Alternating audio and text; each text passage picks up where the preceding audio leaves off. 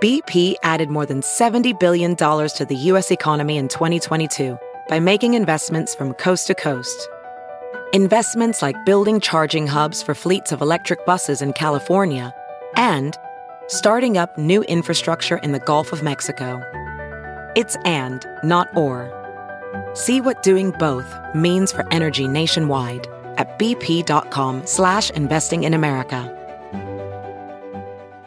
On the Science Revolution, has the Georgia governor rolled out a new death panel coronavirus plan?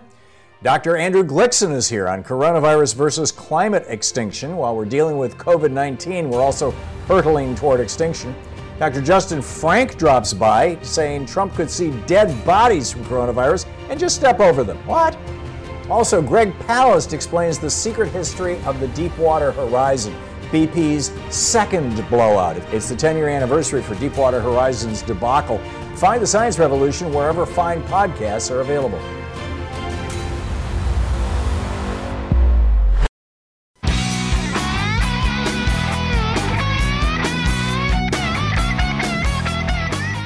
You know, when Brian Kemp, the governor of Georgia, first issued his order, and this is a quote from his tweet, "We will allow gyms, fitness centers, bowling alleys, body art studios, barbers, cosmetologists, hair designers, nail care artists, aestheticians, their respective schools, and massage therapists to reopen their doors this Friday, April the twenty-fourth. So he lays this out.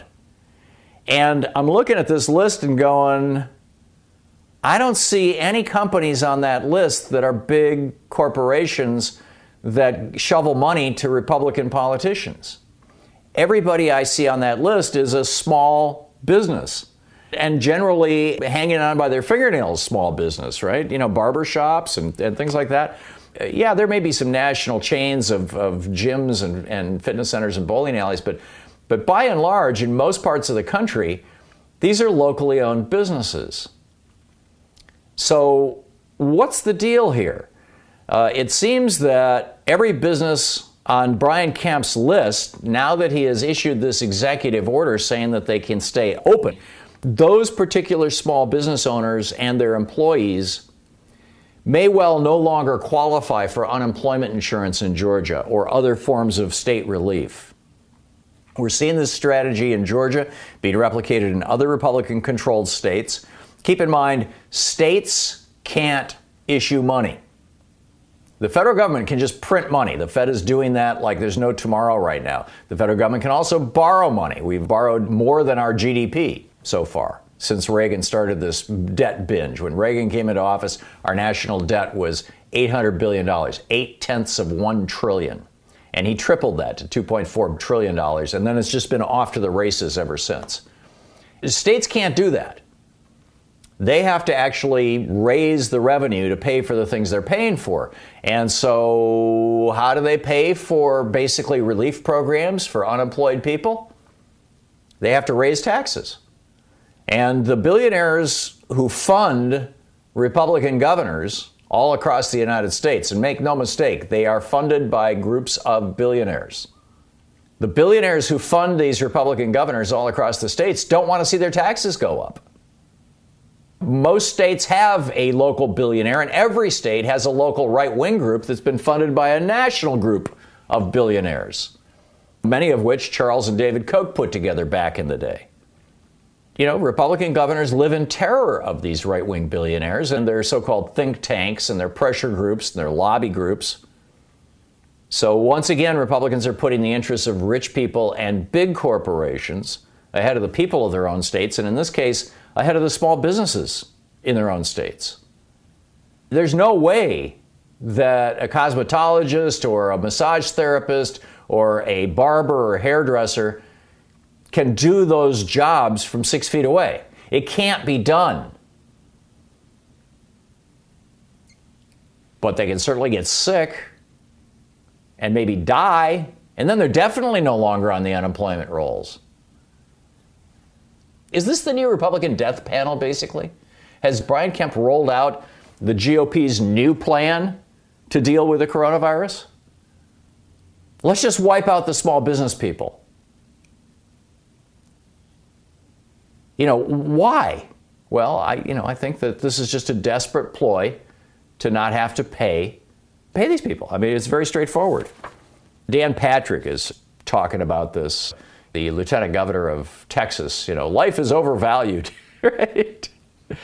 And George Chidi, who is a, a reporter, he says, if there's no state order calling for businesses to be closed, the people who are unemployed can no longer claim that their unemployment is involuntary. You know, they can't maintain social distance. Notice that there's no banks on that list. There's no software firms on that list. There's no factories. You know, there's no big businesses, big hotel chains, things like that. They're not on that list. The businesses on the list are not only staffed by relatively poor people, they're by and large owned by kind of the top end of the bottom end of the American workforce. These are people who can maybe scrape together ten, twenty, thirty thousand dollars to start a small business, but they're not rich like the people who fund the Republican Party. And so they don't have the money to hire lobbyists to give money to Brian Kemp and other Republican governors. Has the Georgia governor rolled out a new death panel? Is this the new Republican death panel plan or program? It's starting to look like it. On the line with us today is Doctor Andrew Glikson. He is a climate scientist, research scientist with the Australian National University. Recently wrote a piece published by The Conversation about Earth hurtling toward a catastrophe worse than the dinosaur extinction while we're all obsessing on the coronavirus. Doctor Glikson, welcome to our program. Yeah, thank you very much. You note that you are an Earth and paleoclimate scientist, and you've spent years, uh, perhaps most of your life, looking at climate changes and mass extinction and the relationship between the two. And you mentioned the two most recent, the P E T M and the one that probably most people are familiar with as the end of the dinosaurs. Can you give us a, a sense of what happened during those two extinctions, fifty-five and sixty-six million years ago?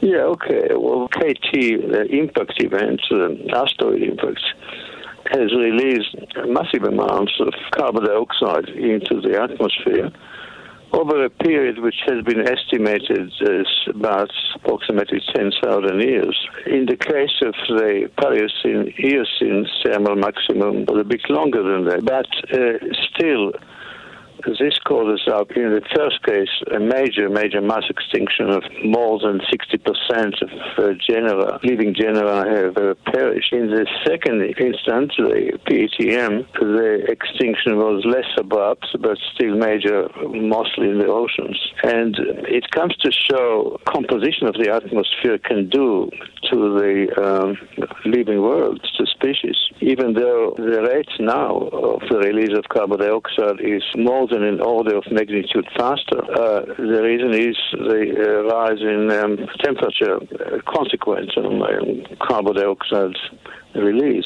This uh, immediately alerts us to the destructive consequences of the release of a change in transfer and the composition of the atmosphere at such an extreme rate. So in other words, we're pumping carbon dioxide or carbon equivalent products, methane and whatnot, into the atmosphere at a rate that is at least ten thousand times faster than the two previous extinctions? Do I have that right? ten thousand years versus maybe one thousand? Not ten thousand faster. ten thousand is length of time, the number of years. It's at least an order of magnitude faster at the present time. What does this mean for the larger animals and the apex predators like us humans? You change the composition of the atmosphere, you change the temperature, you change most other parameters, um, including events such as fires and um, storms and cyclones, and all the consequences of increase in temperatures in on land and in the oceans. If you increase it gradually, that's one thing, but if it's increased abruptly, many species cannot survive. You, you mentioned in your article that one of the things that might have caused the extinction fifty-five million years ago, the P E T M, could have been a methane burp. Are you talking about like the clathrate gun hypothesis where the oceans warmed up enough that the f- essentially frozen methane or methane frozen in crystal, ice crystal lattices began to change phase, uh, you know, move from solid to gas and essentially came into the atmosphere? Or was that more like a melting of the permafrost and the tundra? That it was methane is suggested on the basis of the isotopic composition of the carbon which has been released at the time. light isotopic composition, low thirteen to twelve isotopic composition. Now, the source of the methane is still a problem. It was a massive injection, even though it went over ten thousand years, or more than ten thousand years, which in terms of the biosphere was very fast, but still not as fast as what's happening now. Compare it, or when you look at it in perspective of what's happening now, we have many hundreds of billion tons of methane locked in, in the permafrost in Siberia and Canada and generally in the Arctic, which is already being released at very high rates. We now have close to um, two thousand parts per billion of methane, which is powerful greenhouse gas. It's more powerful than carbon dioxide by a large factor. When you look at the comparison, we are releasing, or the permafrost melting is releasing methane now at a rate which is once again faster than what happened during these geological events. What will the world look like for our children and grandchildren? We cannot tell, of course, that we don't have a crystal ball.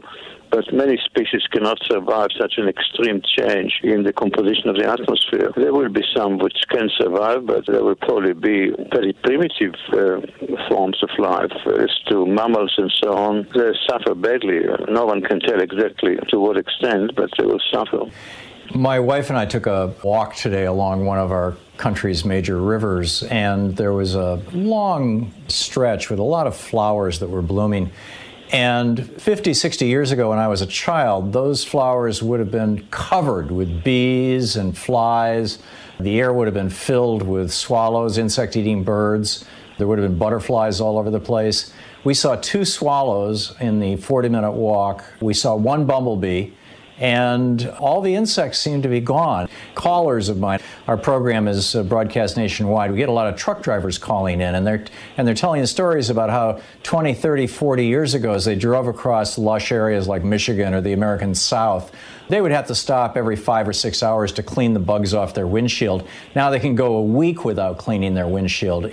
We've heard about the insect holocaust. Are these all the early warning signs that we are approaching biological disasters? That's a part of it. Uh, insects are affected. Uh, it was generally thought that insects or some insects are resistant to uh, climate change, but even here in Australia, or at least where I am, there are fewer insects, fewer flies, fewer mosquitoes. It's hard to say why the rise in temperature is affecting them to this extent, because, of course, there are a lot of insects in tropical regions.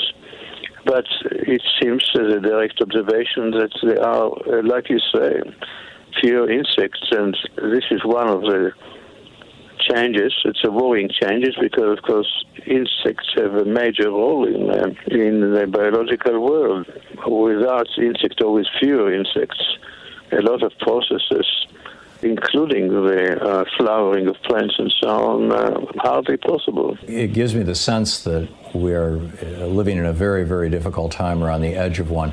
Finally, what is your advice to the world, to all of us? I mean, what what do we need to do? Where do we go with this? And for several months now, as a result of this virus, we have seen a radical decrease in emissions. Again, on my walk today, I didn't see a single jet trail, vapor trail in the sky, not one. Something I haven't seen since I was a child, or nine eleven. You know, if we were to stay in this kind of frozen position, is this a start? I mean, where, where do we go? What do we do? Well, if civilization continues to dig and burn and make hundreds of billions of tons of carbon from the Earth's crust, and release it into the atmosphere. Civilization is changing what I would call the lungs of the earth. If we breathe, which we do, higher concentration of carbon dioxide, we get very sick. It's called hypercapnia. That's the ratio of carbon dioxide to oxygen. The same goes for the entire earth. The changing composition of the atmosphere is affecting the biosphere, whether it's plants or insects or animals. What do we do? Well, if the virus is going to end up making millions of people sick, which it does, then such an extreme change in the climate that we are witnessing now would make billions of people sick. What do we do? Well, we need to recognize that it is a crisis. It's a crisis in the living world. And we need to elect governments which recognize it's a climate and do everything possible to try and ameliorate it. The carbon dioxide concentrating in the atmosphere is already so high. It's higher by more than forty percent than it was in pre-industrial times, that it's not only that we need to reduce emissions, we need also to somehow draw down of carbon dioxide in the atmosphere, sequester carbon dioxide from the atmosphere, as it's causing amplifying feedbacks from land and from ocean. If we can elect uh, governments which understand it and act upon it, then we can try and reduce the damage. But at the moment, I don't feel particularly optimistic about it. Doctor Andrew Glikson with Australian National University, thank you so much for being with us.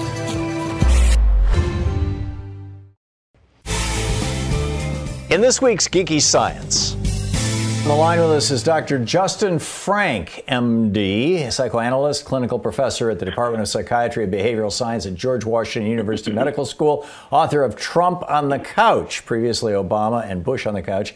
Justin Frank, M D, his Twitter handle. And Doctor Frank, welcome back to the program. I'm curious, we were just talking with Alex Lawson a moment ago from Social Security Works, and he was pointing out that yesterday at five o'clock, the Trump administration announced that if you earn so little money that you don't file taxes, income taxes, you have until noon tomorrow to go to an obscure site on the Social Security website and register yourself to get the five hundred dollars check for your kids, or you have to wait for a full year. And I was like, Alex, why would they do this? And he was like, as far as I can tell, it's malice. Tell me about this. How does malice play out in politics, and where is this coming from? Wow. Malice plays out in the life of Donald Trump from his earliest childhood, so it precedes politics. Basically, his father was a tyrant, and he made the children obey him no matter what. And Donald wrote, as a child, he learned to watch his father abuse and browbeat his older brother and decided he would never confront his father and always do what he said. Hmm. When he became a father, he was a tyrant with his own children. And he became a successful tyrant as a politician because look at what he's done to the Republican Party. They are afraid of any kind of tweet that will affect them or will hurt them. They are terrified of him. They've been terrified of him since uh, the days of the primary campaign in twenty sixteen. They've never confronted him. However, that's where the malice comes in. It's about tyranny, and his malice is about tyrannizing others. The second part of his malice is that uh, he came to office as a builder, but he also has a long history of being a destroyer. And the part of him that's the destroyer, he even destroyed many of his own projects, is something that is stronger than his ability to be a builder. So he's always had an internal struggle between a destructive part of his personality and the building part of his personality. And I think the destructive part of his personality has been winning out, and that it is malice about the checks not going out to the people who need them most. So it's about malice, it's about power, it's about tyranny. We talked with Angelo Carasone, who is the president of Media Matters, and they monitor Fox News. And he was talking about how Fox News on April seventh and eighth, as I recall, changed the narrative. They used to deny that the COVID was a threat. And then when it became undeniable, you know, New York was melting down, people were dying. They changed it to, yeah, okay, it's a threat, but it's not that big a deal. And then on the seventh or eighth, as I recall, they shifted the narrative again to, okay, we've done what needs to be done. Now we need to get America back to work. Flying in the face of all the facts and, and creating a public health disaster. And I asked him, why would Lachlan and Rupert Murdoch be doing this kind of thing? You know, this this kind of puppet master with these millions of, you know, the average age of Fox News viewers is from the high sixties, low seventies. These are the most vulnerable people to this particular disease.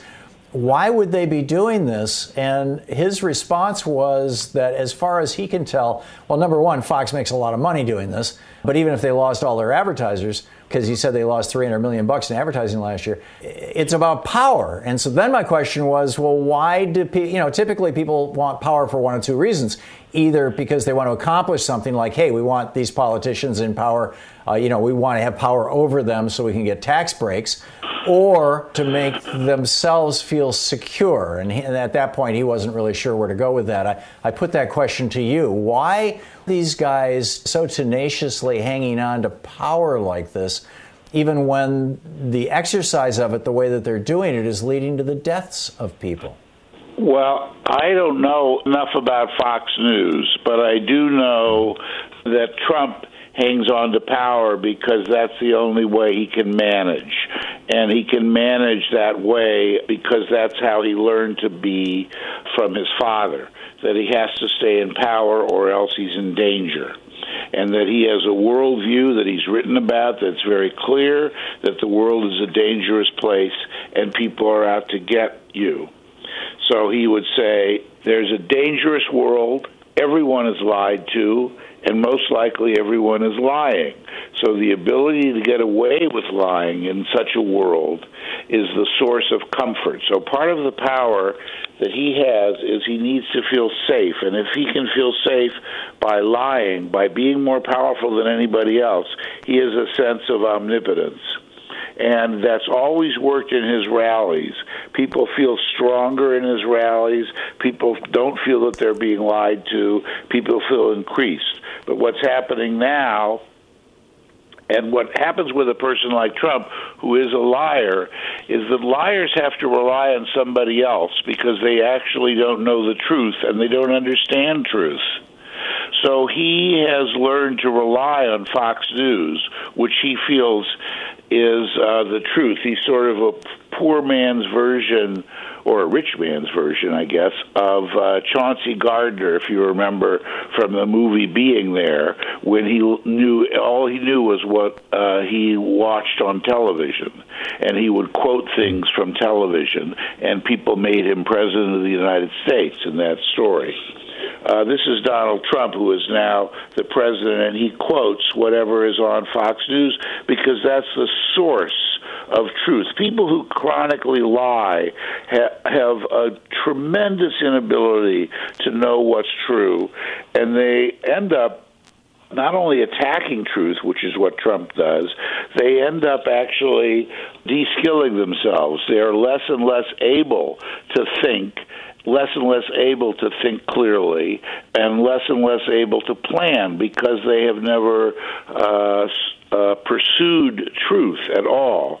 So their mind has sort of shrunk in size, and uh, and he is a very good example of that. Um, he's able to interact with people when they question him, but most of the interaction is based on attacking back and vague uh, platitudes. He's not. Well, I have a question about that. A number of, in particular, women reporters have gone after Donald Trump in, in the press conferences or in his daily rally there. How best should you confront Donald Trump? You have to confront him all the time. Every time he says something, question what he says, and then question it again when he answers vaguely.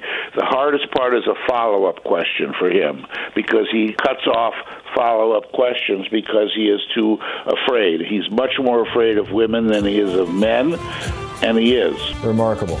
Doctor Justin Frank, uh, George Washington University, author of Trump on the Couch, along with Bush and Obama on the Couch. Justin Frank, M D, is his Twitter handle. Doctor Frank, thank you again for dropping by. It's always great talking with you.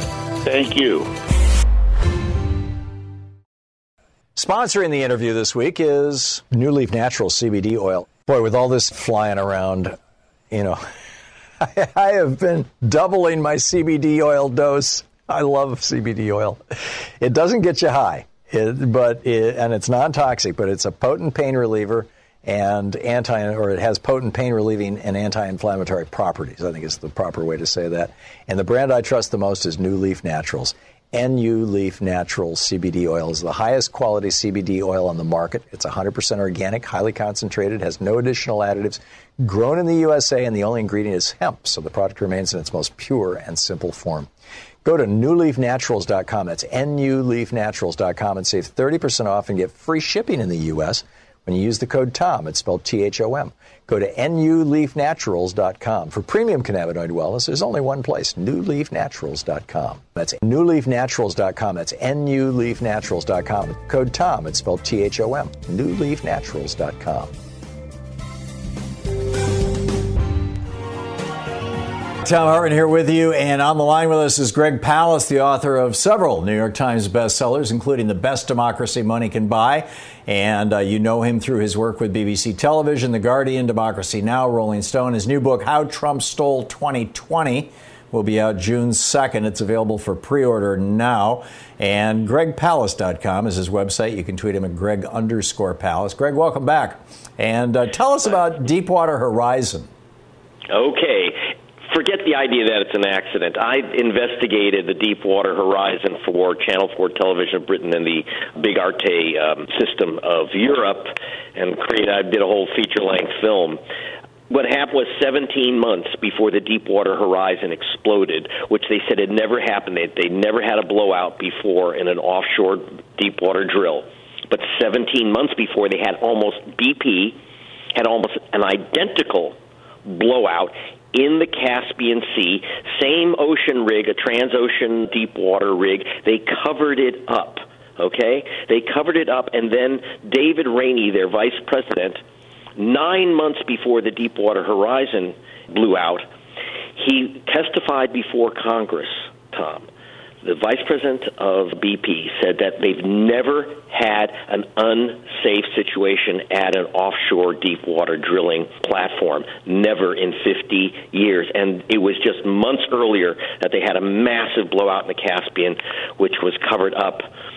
And by the way, they got help. And now I only know about this, by the way, Tom, because I got literally an insider at B P who is on the rig next to the one that blew out in the Caspian Sea. I flew to the Caspian Sea to confirm that this happened. I got arrested there, but then it was kind of catch and release because I was a British reporter at the time.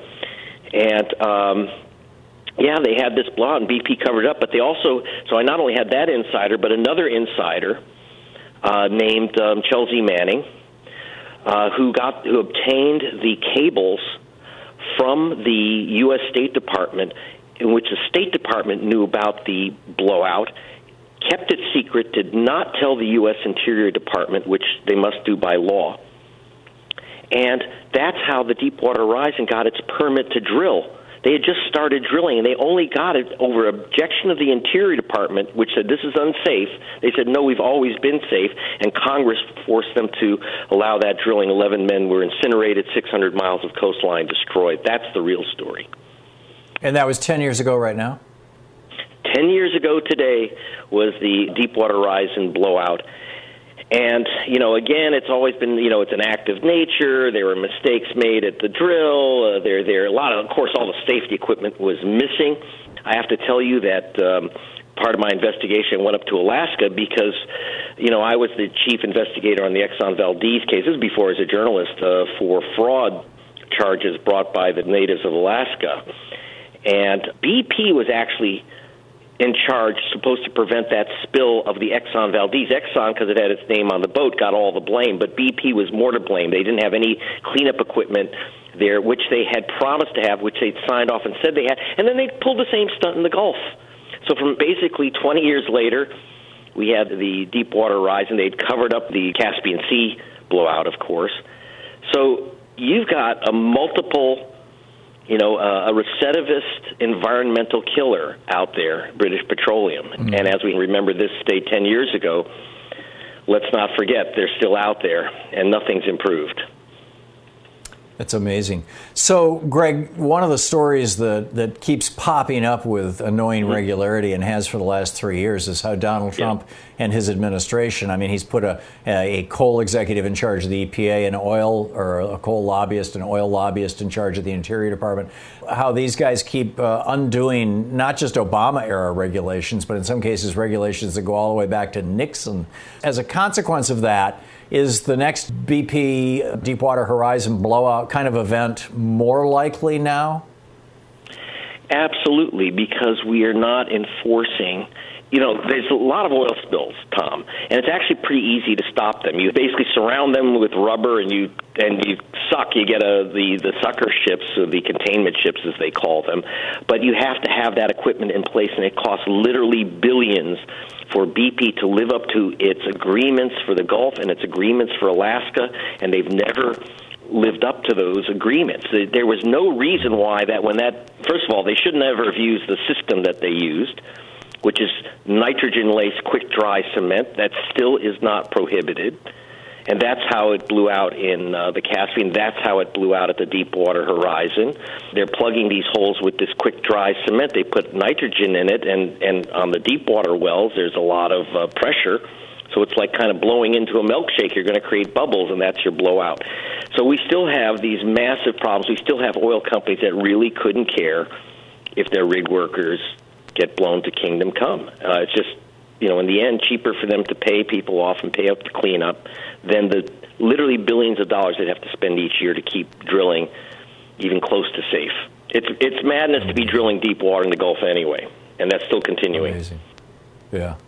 Remarkable. To the topic of your new book, How Trump Stole twenty twenty, we I know we yeah. talked about this last week, but you had this uh, web event on Saturday over on, um, uh, with, on with, Facebook, kind of with, with me, Tom yeah, Hartman, kind of rolling out your new book. And, and, and you can still pick Go up ahead. your uh, statements at, at Greg Palast Investigates. By the way, seven p.m. tonight we'll have another live, but on the Deepwater Horizon and Big Oil. six p.m. Pacific. Cool. So I'm wondering if anything has changed. Are we seeing any motion by Democrats, or for that matter, blocking motions by Republicans that may have to do or may inf- influence how, how the election this fall plays out? And also what's going on with the primaries between now and then?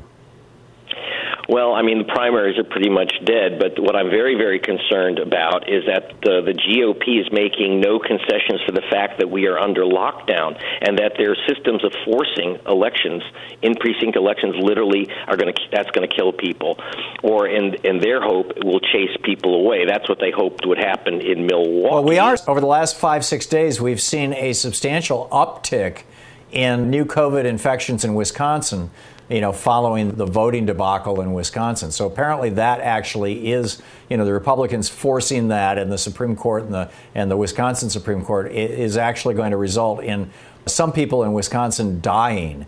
The Republicans Absolutely. are still committed and, to this and path. All for a single reason, Tom. They wanted to get this right-wing guy, judge, back on the Wisconsin State Supreme Court. By the way, he lost, Greg Kelly. But guess what? He's unrecusing himself, and, he, and even though he's been thrown out of office, he doesn't leave till August. He says he is now going to rule on whether a quarter million Wisconsin citizens should be removed from the voter rolls. Now, I just investigated that, and I can tell you, Tom, that that list is phony as a three dollar bill. My team has found one hundred seventy thousand people wrongly placed on that list, including, they said that the Sequana Taylor, this African-American woman, had moved out of Milwaukee, so she's not allowed to vote there, except that I don't think so. She is the county supervisor of Milwaukee. This ah! is the games that they're playing. This is the game, but it's horrible. It's a quarter million people, Tom. And remember that Agent Orange won that state by just twenty-two thousand votes. Yeah.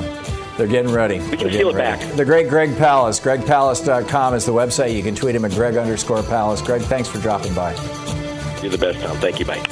Check out his new book, How Trump Stole twenty twenty. It's available for pre-order right now, and I believe the electronic versions are available wherever you find fine books.